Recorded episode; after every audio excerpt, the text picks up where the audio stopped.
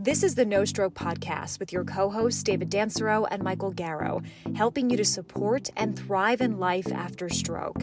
Their podcast is designed for educational and community support purposes only and should not replace medical treatment and guidance of your own health professional team.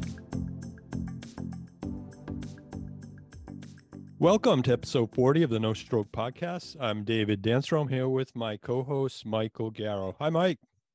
David, 40 sounds good. Four zero. I'm excited. Like I'm not looking forward to turning 40 in a few like not that I'm that close, but I mean I'm closer to 40 than than 30. And uh look, we're on our 40th episode. That's something to celebrate. Yes. I would would you have would you have thought that I know we were we were trying this to increase our reach and I really, you know, every episode we we do, I think the numbers are showing that folks are listening. So let's just keep on, you know, maybe 400 someday we'll be celebrating, but 40, 40 is a milestone. And not, we're not talking your, you know, you got many years before 40 in age. So um, I've already Thanks, passed that mark, Thanks. but uh, let's get into it. It's been a bit. Um, tell me what, what's new with you. Um, we're recording on a Saturday. Our guest that we're going to have coming on, we had to do this uh, in pieces. Um, we actually had this upcoming guest on on a Halloween evening of all things to record, just kind of give our folks a backdrop and how how crazy it's been over the last couple of months. But uh, what's new with you, Mike? yeah, just uh getting ready here. It's been again a busy period for us both, but excited to get this one out. Um, you know, so Sarah Thomas, who I'll let you kind of dive into more, is going to be our guest today. She's kind of aging expert, done a lot across you know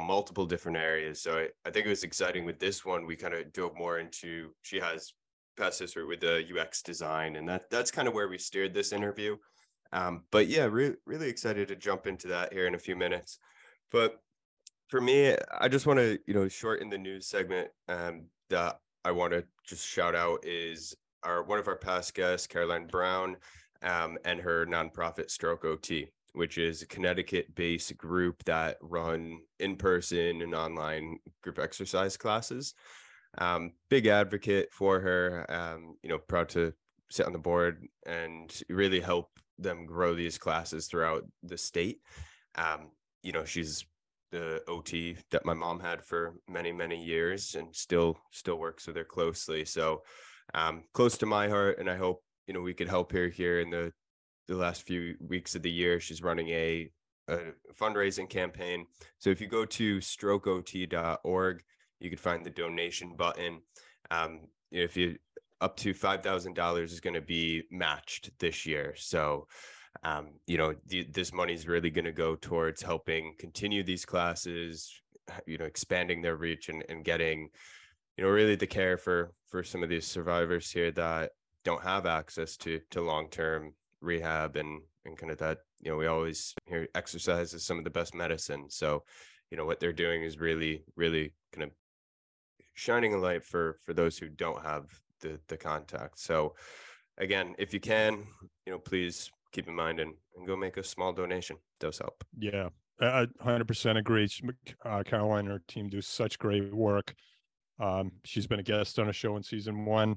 I cross path with her a lot and the advocacy, a lot of the stroke support groups, a lot of times, uh, especially through UConn Health. Um, so I know how dynamic she is as a leader and all the great work. So uh, please support her. Um, and um, I'll, I'll, I just have a couple of quick things to, to add in the news before we bring in and introduce Sarah Thomas. Um, I want to thank the folks down at the URI uh, physical therapy program that had me on, had me as a guest to present on telehealth uh, last week. It was kind of cool at the same time, Mike, that a lot of the topics that I brought up, I was able to reference. There's a lot to cover in an hour, and uh, I was able to reference our podcast for more information. We talk about telehealth policy. I was able to um, have them reference Kyle's uh, episode from the ATA. Um, and again, a lot of the tech and innovation folks that we've had on in that leadership. Um, um, so I've got some good feedback already from um, some of the students that uh, engaged in the podcast. So welcome if you're listening to this episode, guys. So it was fun being down there. Um, and the other quick point I want to bring up, which um, which um, uh, unfortunately um, uh, I was getting a lot of uh, uh, emails and and comments in my uh, my private messages in my blog. Um, Chris Letang had another stroke, and I wrote about Chris. Uh, Chris, for the guys don't know, um, and, and, maybe not wouldn't expect you to know this you're in the hockey community. He's an NHL defenseman for the Pittsburgh Penguins back in 2014.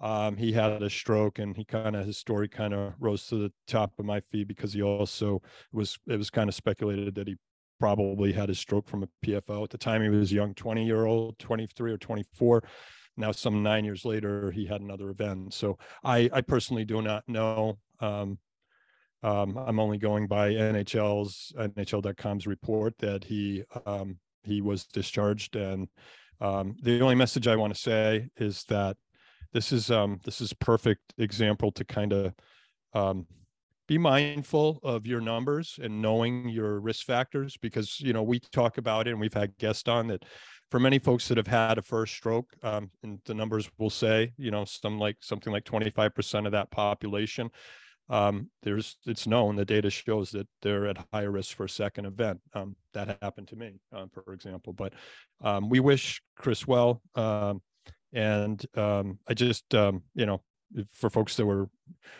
I didn't really reach back to a lot of folks because I don't know, you know, if if if Mr. You know, if he, I know he follows a, he's in incredible shape, uh, because when he had his first stroke, I watched his exercise routine uh, and, and but he's been pretty quiet on social and that's his right to be private about this. It's a hard time to understand what's next and you know is he going to go back on the ice? We don't know yet but uh, we wish him well and you know certainly if you ever want to come on the show um, and talk about you know for advocacy um, but he did he and his team knew the warning signs and he got immediate attention. And that's the point i want to bring across on this so um, I'd like to, um, I don't know if you have anything to add there, Mike, or I'm just was going to jump into Sarah's bio and get her get her rolling here.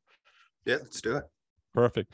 So Sarah Thomas, we I met her a couple of years ago at the uh, Rehab Tech Summit. She was a uh, keynote presenter. I loved uh, her perspective, and I also um, did a little um, follow up with her after on her advisory and the roles that she did when I was uh, on the on, on my side of the, the private side of the business that I do in terms of consulting to get her expertise. But she is an executive strategist in in aging innovation. She's also a a um, occupational therapist by by training. There were a lot of uh, OTs that were very interested uh, how she made the leap into into consultancy and using her background to become a leader in innovation. So um, she serves as a global aging expert on advising startups, large corporation, and investors with over 20 years dedicated to transforming the aging experience. So Sarah is the CEO of a multinational staffing hosting company, Meztal in Guadalajara, Mexico. I think we joked with her mic off before we started recording. Our numbers, and, and I was wondering why our podcast numbers were trending in Guadalajara. Um, maybe there's a connection. I don't know. Uh, but she's the CEO of the consulting firm um, Delight by Design. Um, and they cre- creating age inclusive products, brand spaces, and experience that delight the consumer at every age. So um, we'll put more of her uh, bio in the show notes.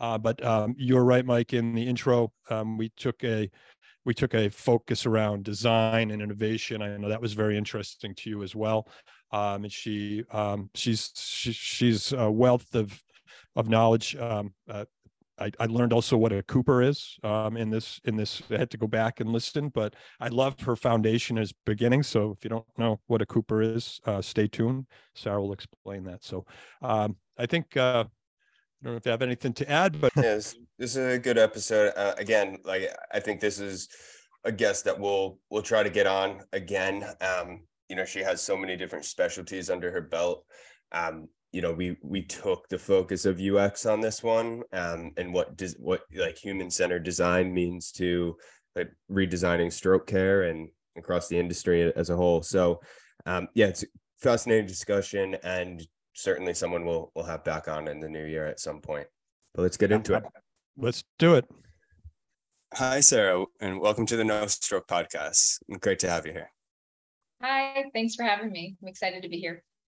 For sure. So, I know David and yourself connected back um, at the Rehab Tech Summit a couple years years ago, and you know we've had Lauren on, and you know, to kind of speak to some of the work that they're really highlighting, and you know this this aging in space is you know your kind of bread and butter and, and a lot of what you've been focused on over the last few years. So um, I'd love to, you know, we have a lot of stuff again based on your experience. There's so much we could dive into here. But um, for our listeners, can you just give, you know, kind of a bit of background, your professional history and where you are today? Sure. So um, I'm an occupational therapist by clinical background, and very quickly in my career, starting about 20 years ago, started to uh, advise health tech, digital tech, and age tech companies on everything from UI, UX to product development um, and go to market strategy.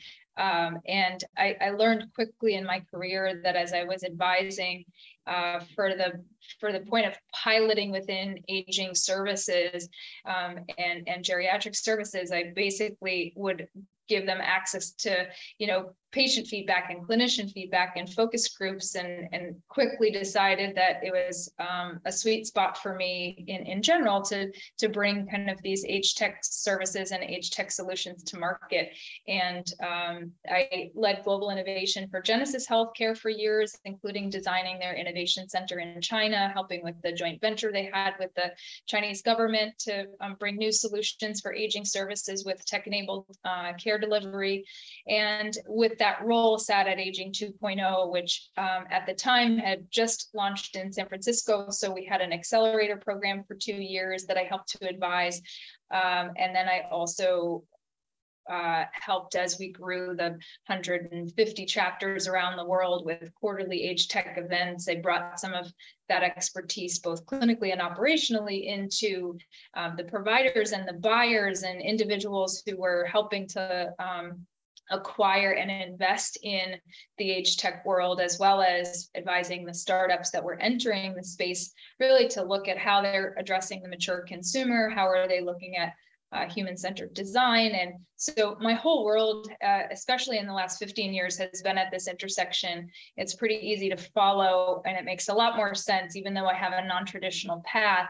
If you look to see these three buckets, it's really age tech startups or health tech startups in the aging space uh, trying to make a difference in the world on how we age. And then the buyer side being everything from consumer brands, uh, trying to understand the maturing consumer, to health systems, payers, uh, post-acute rehab centers, uh, you know, REITs that are building buildings and want greater efficiency, any of the buyers that are looking at new technologies and new innovations um, across the world and how are they improving the experience within their sphere of influence. And then the third bucket being the venture capital world and how to decrease that noise as they're looking at this really challenging landscape. People are cropping up in the startup landscape uh, with various solutions, but how do you really know how to vet them and how to know what's going to hit the market and be successful? And so those are the three buckets um, along the way. And when Aging 2.0 recently sold um, it,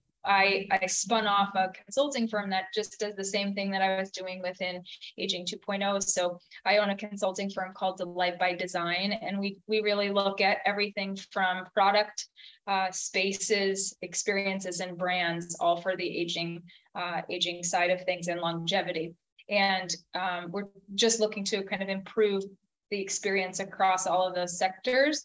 Um, and then I know we'll get into it a little bit later, but the, in that advisory capacity, what I what I had happen was I, I found that everyone I was talking to during the pandemic, whether it was an age tech startup I was advising or a venture capital partner with a portfolio of companies or a buyer like a senior living provider, they all wanted to talk about staffing. And so one of the companies that I was consulting for I realized had an entity in Guadalajara, Mexico, uh, and the company was called Meztal. But at the time, it was really only servicing its own uh, founding clients because they needed to find engineers and call center employees and really help to fill some vacancies. So I came in a year ago um, and and it, as an advisor and then investor uh, and as a partner as CEO to bring them to market to help really anyone that I was working with across the continuum. If they had open positions for remote uh, that could be managed remotely, we can hire them out of Guadalajara, Mexico. Really talented people, passionate people who are mission driven, um, and the total cost is about 40 to 50% less than a fully loaded position in the US. So helping with some cost savings in the health system, in the health tech system and, and age tech, while also just filling critical roles with really talented people. Um, so I, I've had a journey. It's been a unique one, um, and I continue to just sit in the middle of aging and and our perceptions on aging and how we build products and design spaces and experiences. Wow, Sarah, thank you so much. That's great uh, background, and and you've been busy since uh, we originally met at the Rehab Tech Summit, or after that as well. Um, I um, I have to ask you too. I, have I've I've I've looked at uh, more of what you're doing online since that summit. Um, your name comes up a lot in the, in the rehab tech and age tech. Um, but for those looking for the first time, I just want to clarify: there's another Sarah Thomas out there. You're not by chance the uh, NFL You're not dabbling in oh, as the NFL. I'm not. okay. All right. so, so folks go, googling for you, looking for you, stick to our show notes because uh, there's also a Sarah Thomas who was the first uh, female referee at the Super Bowl last year. So uh, yes, fun fact. Yes, but, uh, I'm proud to share that name of fearless female for sure, world. For sure, she did a great job as well and continues to. Um, yeah. I'm always fascinated, and I and the reason I was digging, I'm always fascinated when um, individuals with rehab backgrounds like yourself, your foundations are in OT, how you got your um, start in in in in interest in technology and in doing a little research. I'd love for you, and kind of throwing a little question on you that um, came up in a in a, a presentation I saw you do and it was the reference that you're kind of an old soul and you you you have some foundations. I think with your grandfather i would love you to share that about barrel making and and how that yeah that really fascinated me. I'd love you to share that if you would. Oh sure. I thought i already went too long on my story but i'll, I'll continue. This line uh, we'll go way back. There's a couple interesting things. So um, you know one one is my my mom when i was six months old had me on her hip and someone told her oh man she's going to struggle in life. She has an old soul. And my mom quickly pulled me away and said what do you mean by that? She's like oh well you'll see what that means but she has an old soul. She's never going to quite fit in. And i think it it um it pretty much lived to be true. I i always have best friends who are 20 years or more. My senior, when I was seven, I uh, became best friends with an 89 year old, and I only wanted to go to his house and really hear his stories. And he was the first, we'll appreciate this from the Boston side of things. He was the first season ticket holder of the Celtics in the old parquet floor. And so I have pictures with me and Bird and Pippen, and we, uh, when they were in Red Auerbach smoking a cigar because he was my best friend. So I just got to hang out with him. um, so yeah, I uh, I started just really uh, having an affinity to um, elders in the community, wisdom in the community, all that they could bring. Uh, my grandfather was a cooper from Canada, and I was the first grandchild of many many grandchildren, and the only grandchild who wanted to learn the art of making a barrel. And so we did that as a I made up my own hope chest actually, where the females in my family had this beautiful hope chest that was traditional, and mine was a barrel because I made it with my grandfather. Um, so I, I've just always had an affinity towards the elders in, in our communities lens of really problem solving and activity analysis. I'm always looking at either the person that way, the task that way, the environment that way, the experience that way. And I bridge that world into age tech for you're looking at products that way. You're looking at companies that way. Where are they now? Where do they want to be? How do you get them there? And so my advisory capacity always sits within that really OT lens, whether it's a product, a space, an environment, or brand uh, or company. And um, I think I don't love the term aging in place. Um, I think it's just a catchphrase that people have caught on to and moved along, you know, and just continue to use it, but it doesn't necessarily have that person centric um, meaning as it's gone along as a catchphrase and, but it really originated that way. It's it's the mm. place of your choosing. It's the where do you want to be in a day to experience your life? Who do you want to be around? What tasks are important to you? And how do we help you to stay moving through your day and your life uh, in the way that you want to be. And that's not just can I keep you home safely, which is still a place of isolation. It's where it, in the space in your life and the time in your life, where can I help you find meaning and purpose? And how can I help you engage with community and within the roles that you want?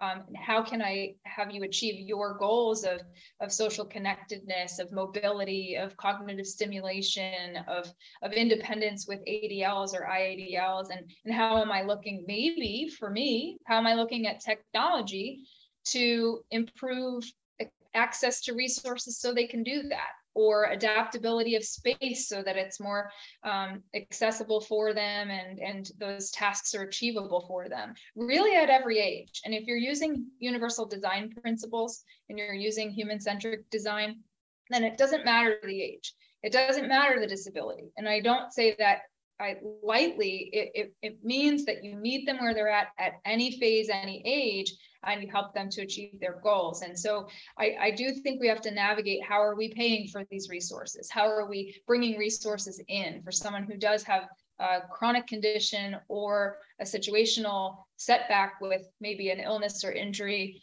um, you know, recent stroke. You know, you this is this is the stroke podcast. If we're if you you are going to have an immediate flare up of acute injury, or you're going to have then you know continuous chronic condition that you might be challenged with, and how are we meeting those everyday needs where you want to be in community, in home, um, and in the lifestyle that you want to be living like it describes it well how would you is it thriving or how thriving living. I think that it's living through movement. I mean we're we, we this aging in place always feels like a house you want to keep someone in to me. Instead of a lifestyle you want people to engage because of their their preference and because of their own lifestyle aspirations. Um, and so it's not that it's wrong. It's just sometimes you go then to brick and mortar and house and what's going to keep them there because we don't want to put them into another portion of the continuum where they don't want to be. Maybe they don't want to be in senior living or maybe they don't want to be in senior care. But to be honest aging in place also means the place of their choosing and maybe assisted living is wonderful for them because they have a sense of community and belonging and some of their basic IADL needs are taken care of so they can focus on the lifestyle they want and the freedom to express themselves the way that they want. And community living is beautiful. And mm-hmm. so, you know, we always think of aging in place, I think, uh, think as um, making sure people can stay home, whereas home could be defined in many different ways for a variety of reasons. Yeah, that's really well said. I'm glad I'm glad we talked through that because we on our show a lot we we we don't like two words. We don't like plateau in terms of stroke recovery, but we the survivor component we'd, we'd like to talk about setting this setting the best environment to thrive in a life after stroke not just yeah. survive but thrive. Um, yeah. um, and we got we got very excited on our last um, episode with dr Jayaraman at shirley uh, ryan ability lab. And i mentioned at the time i said i this gentleman with pt background has has like my dream job. So you get excited because you get to see all the tech and you get to you know use your um, your training and to in in in various roles in advisory and executive playing playing across the you know from concept to seeing things actually um, take hold in the home um, we talk about all the good things that I've been coming through all phases of care like uh, uh, using shirley ryan again as an example.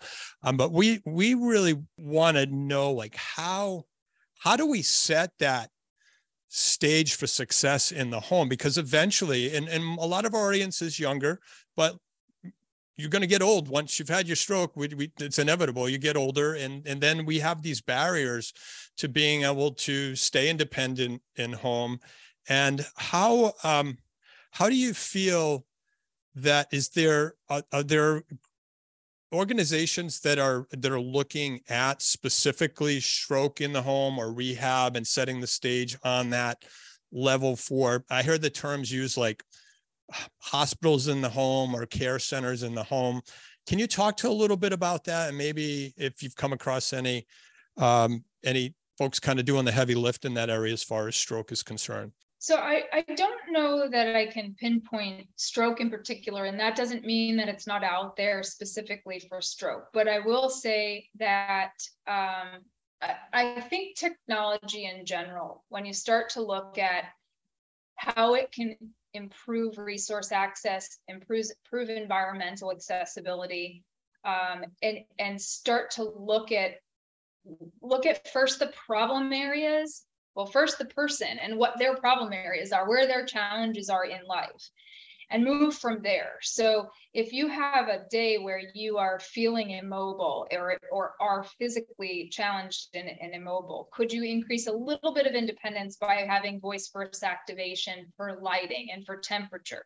And can you then access, you know, turning on the coffee pot remotely? A, a smart home is not just based of convenience and commercial uh, uh, commercial use for the basic consumer, but it extends into giving someone freedom at any phase and and, and with any disability or whether it's permanent or temporary uh, to be able to bring them, uh, you know, greater accessibility of their own environment? Um, can I check to see that the do- who's at the door, and then can I unlock the door, and can I voice activate to allow someone to enter my home so they don't have to walk to the door? These simple things that are, you know, of convenience for many basic, you know, general consumers make a huge impact on someone being able to stay at home, stay safe, and stay engaged in their own, you know, livelihood and their own daily activities.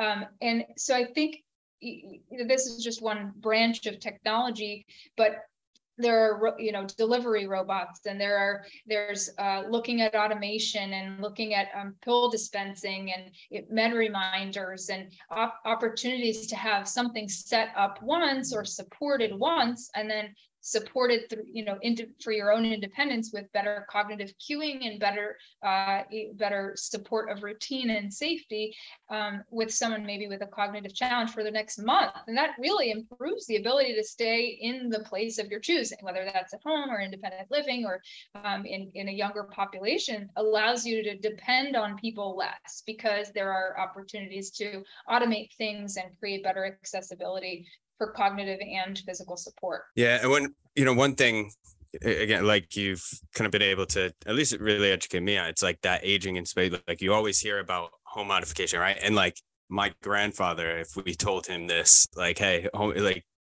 all he's thinking is like in that house, and he wants to stay there forever, right? But it's you know, as these new opportunities come, it's like I think it's the community aspect, right? It's like yeah. you know, yeah. um, you know and the connection that you that technology could help build to that um but you know i, I think for like, just given your background your experience like within ux and design like i i'm fortunate that i get to work with designers and like understand how they think right and it's a very unique skill set to to have um and it's fascinating because i think like you described from a OT perspective, it's kind of that same approach, right? Like you're peeling back, you're you're really trying to you know peel back the layers of like what this actual problem is and how to like different options to get folks to achieve an outcome. So can you speak and we've had many product leaders on the podcast ceos talk about you know great different innovation. Obviously david pointed out last week of all this amazing work happening at shirley ryan with different technologies but can you walk us through from a ux lens you know how do you go into a a new product, a, a hospital system that is looking to redesign something, and like what are some of the approaches you take from a UX side, and like just just kind of talk us through and explain for our users like what your role means like as the UX designer.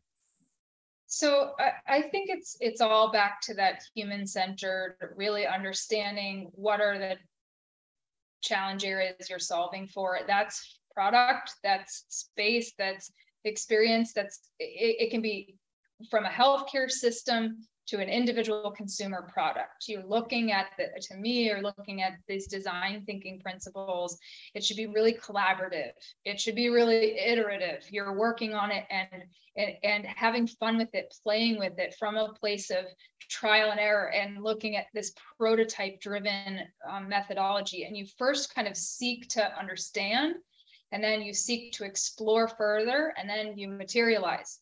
And you know within these buckets you kind of have um, these design thinking principles of really empathizing first and then defining and then ideating and then prototyping it and then testing that prototype then implementing. But it's consistently iterative. And um, you know you have to define the problem first. You know what if you can't find a solution until you really have a clear idea of the problem you're trying to solve for. And if you're designing a new hospital system is it so that you have people moving through it faster, staying in it longer, being supported, requiring less staff, uh, requiring, you know, being more attractive than the one down the street. Is it a marketing ploy? Is it a, creating better efficiency? Is it creating better outcomes? What are the goals? What are the what are the true problems? Because there's a business use case, there's a clinical use case for each of these. And if I look at a home, it's the same thing. I've adapted an entire home for a one-sided approach because if I was just to do universal design principles without looking looking at humans going to be using it and evolving throughout it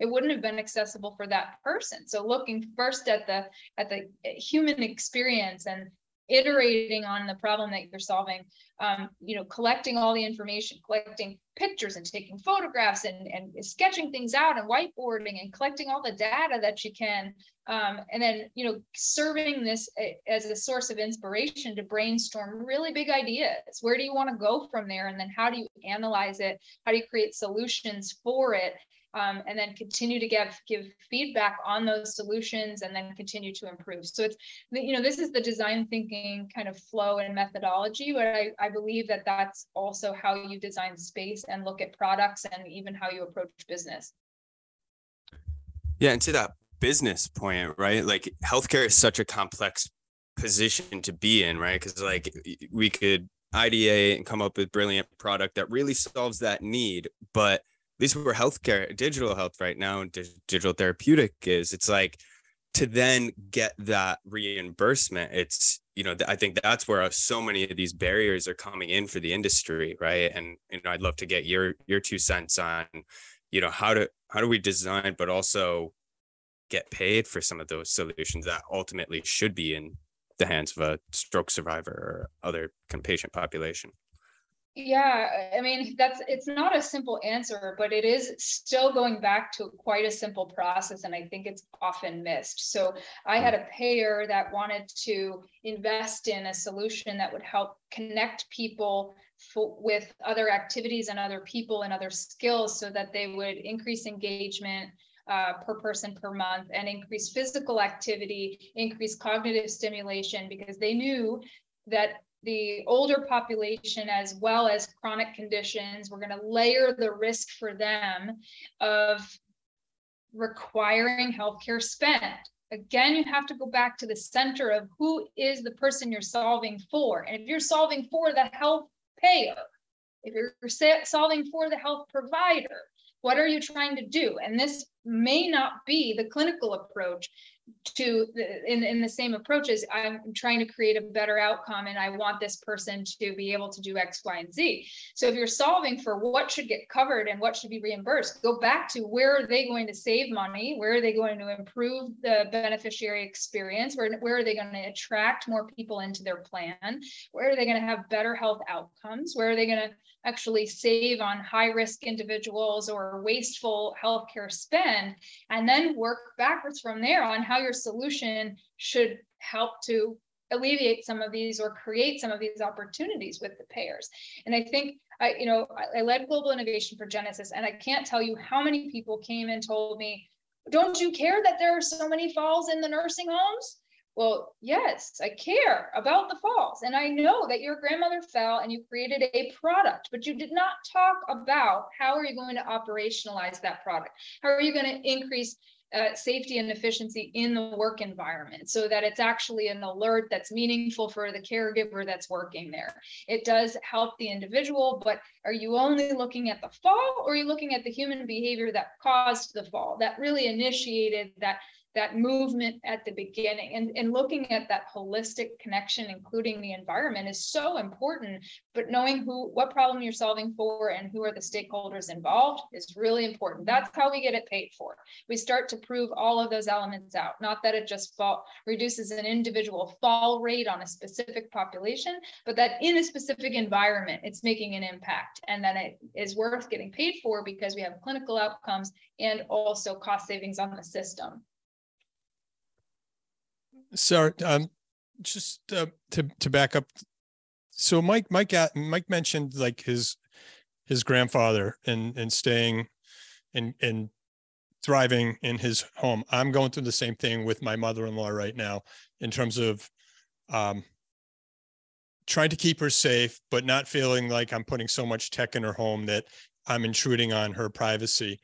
Um, yeah. When when you talk about solving who's who we're solving the problem for, who who's doing the best work like getting in and solving and, and whether it be through focus groups is getting in and not only educating but but finding out who what what our, our maybe our senior population might be comfortable with and what what is their sort of their tech iq is it you know like my it took it took us forever to get my mother-in-law to when she finally conceded that she needed some tech in the home because it was that or we needed to look at other solutions. Then then she embraced things like the iphone you know she went from a flip phone to being able to connect with us and have me remotely troubleshoot some of the mobility issues she's having by just having a quick facetime call and talking her through some gait strategies or some transfer strategies. Um, but it took a long time like before she felt she had the knowledge and now we pass things back and forth. Like we'll pass the aarp she'll when she sees anything tech related she's passing the aarp catalog yeah. to me. And i just pushed over to her um a, something that i saw that uh, best buy health for example is doing. It seems to be more in canada but they're doing like an online course because when we were first talking a phone and an app like they're doing simple courses like what's an app um, how to protect your privacy, how to connect to a smart speaker. Who do you think, like, and those are only the two that I'm familiar with. Who do you think's doing the best work in that area and also gaining these insights on if a tech is put in someone's home, how successful are they in getting up to speed and using it? Um, I, I think it's split a little bit. I think that somewhat the shift of awareness of technology acceptance and the data that's being collected around that is coming from the technology provider itself. So Amazon has smart home now, Amazon has for hospitality and for senior living, and they're able to capture usage and the data elements that are coming specifically around that type of technology, for instance. Um, I think that the, the people who are touching the lives of the older adults with this information already had access to the older adults pre pandemic and when the kind of the increase of technology adoption was there. And i think it you know 38 million members at AARP there's they're already in the home and now they can communicate hey we have these additional resources for you. You can work with these partners and they can help you. There's here's technologies that are out there but also here is support mechanism to help support your technology education and and literacy. Um, i think companies like oats i think Candoo Tech. I think um, GetSetUp. These are companies that are looking to say, hey, you might not know everything about technology. Let me support your consumer adoption and educate you in a, you know, a, a, a slow and patient uh, way while you're learning new technologies. Um, I think that technology adoption overall, I mean, man, we all binge watch some sort of Netflix or Hulu over the pandemic. We connected somehow to our family and to work, whether it through Teams or Zoom, um, you know, or some mechanism for telepresence. And now we finally look to see, okay, now I could access additional sophisticated resources like my doctor. And do I really need to leave the house when I just need to tell them about one or two symptoms and do i really need to find transportation and parking and take a half a day or can i have a televisit? So these are things we all as general consumers started to look at differently because our consumer behavior changed at every age. And then the adoption rate and the the just universal use of improved. And so thus it it increased in the older adult population as well um, but I do think you know the general consumer brands, CVS Health, uh, uh, Apple and Google and and Amazon have, have certainly Amazon and, and um, Amazon in a variety of ways have you know in, increased access in the home.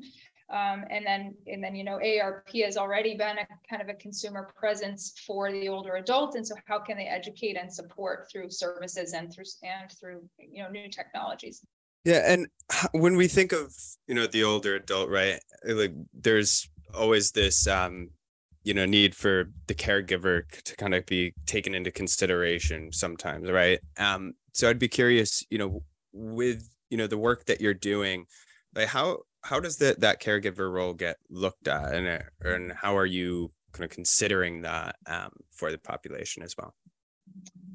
bullish on person centered control over data information and their life. And so I think that the individual at the center of the health challenge, life, life change um, needs to also open up their circle and be educated on how the circle can be helpful to them. But that's friends, that's neighbors, that's family members, that's paid caregivers, that's family caregivers, that's uh, the health system and, and availability of, of health resources and health experts. Uh, and so I see a lot of technology that wants to target the caregiver because there is a great economic opportunity with the longevity economy and the caregiver economy. But if we're not considering how are those caregiver tools person centric and can the person, you know, not just wear a wearable for wearable sake to send this cowbell mentality monitoring to their daughter so their daughter can sleep at night you know but can it actually change their own behavior if they alert them as well can they inform them on how to be safer on how to resource you know to access resources along the way and to open up hopefully that it is safer if someone can know about their their whereabouts their uh, if they did fall if they did choke if they you know if they live alone and they have um, isolation at any age. I mean, heck, I've had health conditions this last year where I'm I'm home alone and I'm like, gosh, would anybody know if I even fell down these stairs? And I want someone to know. And I but I don't want someone to have a false alarm or to be calling me every second. And I don't want them to just have this information that only they know, but I don't know. I want these alerting mechanisms to be an opportunity for me to extend my care circle and my own safety and my own well-being.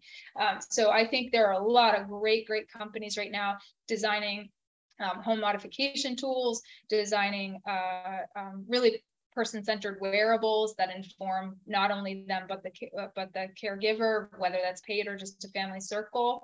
Um, alerting mechanisms that then uh, open up that opportunity for telehealth or televisit or immediate triage if they need to have urgent urgent care or, or urgent support.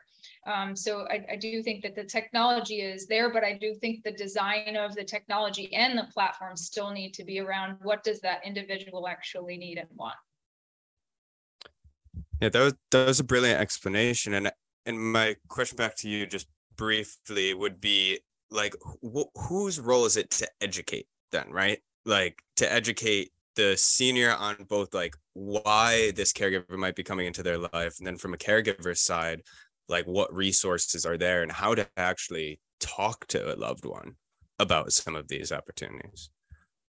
Yeah that's probably where the breakdown comes in the system because unfortunately you have to have your health provider that's moving them along the continuum from an ER visit to a primary care visit to a hospital stay to a primary care follow up and then hopefully the family is also alerted because when they're home they you know family or neighbor friend circle their own personal tribe who, who cares for them when they have a bad day. Um, but but our system is really pretty broken. And so the technologies that are helping to align the communication along that continuum, allowing me to inform others of my needs, allowing me to read, you know, to reach out to experts or even to just support food delivery, medication delivery, a telehealth visit to access that but it's not right now uniform in who is the one educating the the patient end user consumer however you want to call them that the older adult who needs in that moment additional support. It's hopefully the social worker on a discharge plan. It's hopefully the the nurse that's educating them on medication that they take that extra step and follow up how are they going to get this into the home? And who's going to manage it because there's cognitive deficit right now or maybe there's some challenges that they need additional support who picks them up for the ride? Is it the person who is going to be there consistently, or is it an adult daughter or son who happens to be there for the week post surgery? And then it's an additional caregiver that's a paid caregiver. And who is the one who's going to be sitting with the older adult, explaining to them what's going to be best for them and how that this is a supportive environment that they're creating? And there is no one navigation opportunity or, or, or solution right now, rather. There's no, there's not a consistency in who that educator is, whether it's the primary care, a, a loved one, a family member, um, or, or an advocate, a care advocate. Um, I think it's important to have someone that you have assigned or appointed, whether that's a family member or a case manager, social worker, counselor that you have in your corner to help navigate these things. But it's really not easy to find that one person to navigate the whole system. That's really that's well said, and and it's it's great that we have individuals like yourself that understand that and the design process and the education process there's still silos there's still dots that need to be connected for sure.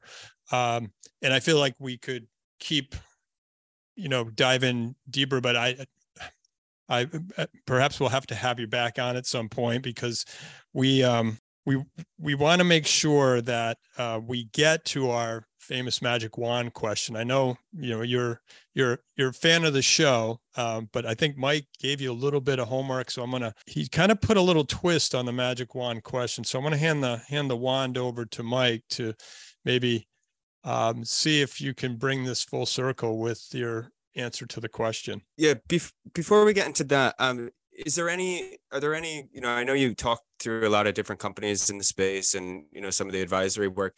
Is there anyone particular you know maybe we haven't gotten to yet that you'd like to speak through that's doing interesting work in this space um, we haven't really talked specifics today. I have a couple that I'm working with that I think fall into the categories we've discussed recently. Um, I think that I'm, I'm working with Voice PT and they're helping to design um, therapeutic protocols and exercises that can be done in the home with a voice first approach to it, but it creates creates better in-home uh, exercise programming and, and continuation of the program that you've received from your clinician. Um, I would say Om is really exciting to me. So they actually have a smart kitchen knob that can be installed in a stove and actually be uh, collect a lot of data of stove usage and of just general behavior at cooking in the kitchen, but it's also controllable remotely should there be a change of behavior. And so if someone left the stove on and had a fall or just forgot, um, it was actually started from a woman whose mother had a kitchen fire and she was not catching the some of the cognitive decline that she had, but by by only getting an alert when there's like a true change. And this has been on for a long time. You might, might want to check on it check on her or shut it off. It could be remotely controlled. And really to me that's the type of solution. It's not just alerting you of a problem but it's allowing you to be the solution. Um, so so i love that type of, of proactivity as well as data collection. Um, I'm, I'm working with a company called Happy right now. They're trying to work on uh, improving social isolation, and it's through both calling and listening and you could sign up for both. You help to listen to one another on basic topics and sometimes just someone being a listener also connects them in through community and it also is is a form of employment so they can have some some income as well and that could be at any age. And so what better than to have someone who's you know home home alone and, and potentially retired from other activities and, and and being able to listen to others and listen to stories and also have someone to talk to. Um, I think you've both heard of Vivo, but it's similar on the fitness side. I know you had asked me before about kind of fitness and wellness. Vivo around around bringing virtual fitness activities to older adults and also helping to train older adults to perform the fitness um, activities and training. So it's I like the bi-directional support of older adult engagement on that into the home. Um, so those are just a couple just based on health and wellness that you had asked about home automation voice first.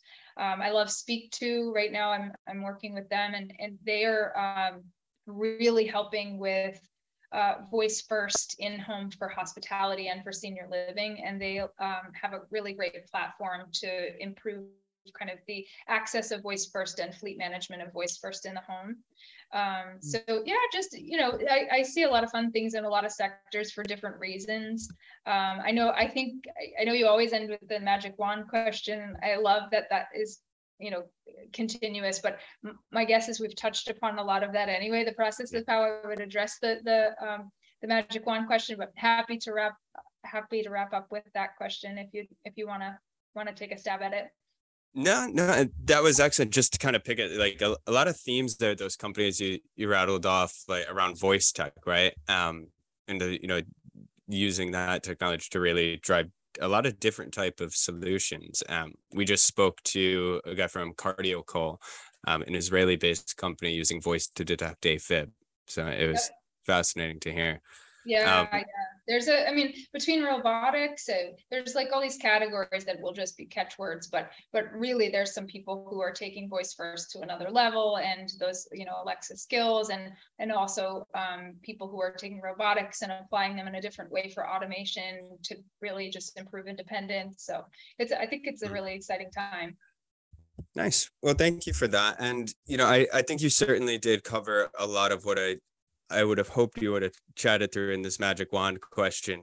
Um, for listeners, you know, I, we we always ask, obviously, you know, how would you take the magic wand and redesign a stroke care pathway, um, or what would that you know ideal stroke experience look like in your eyes?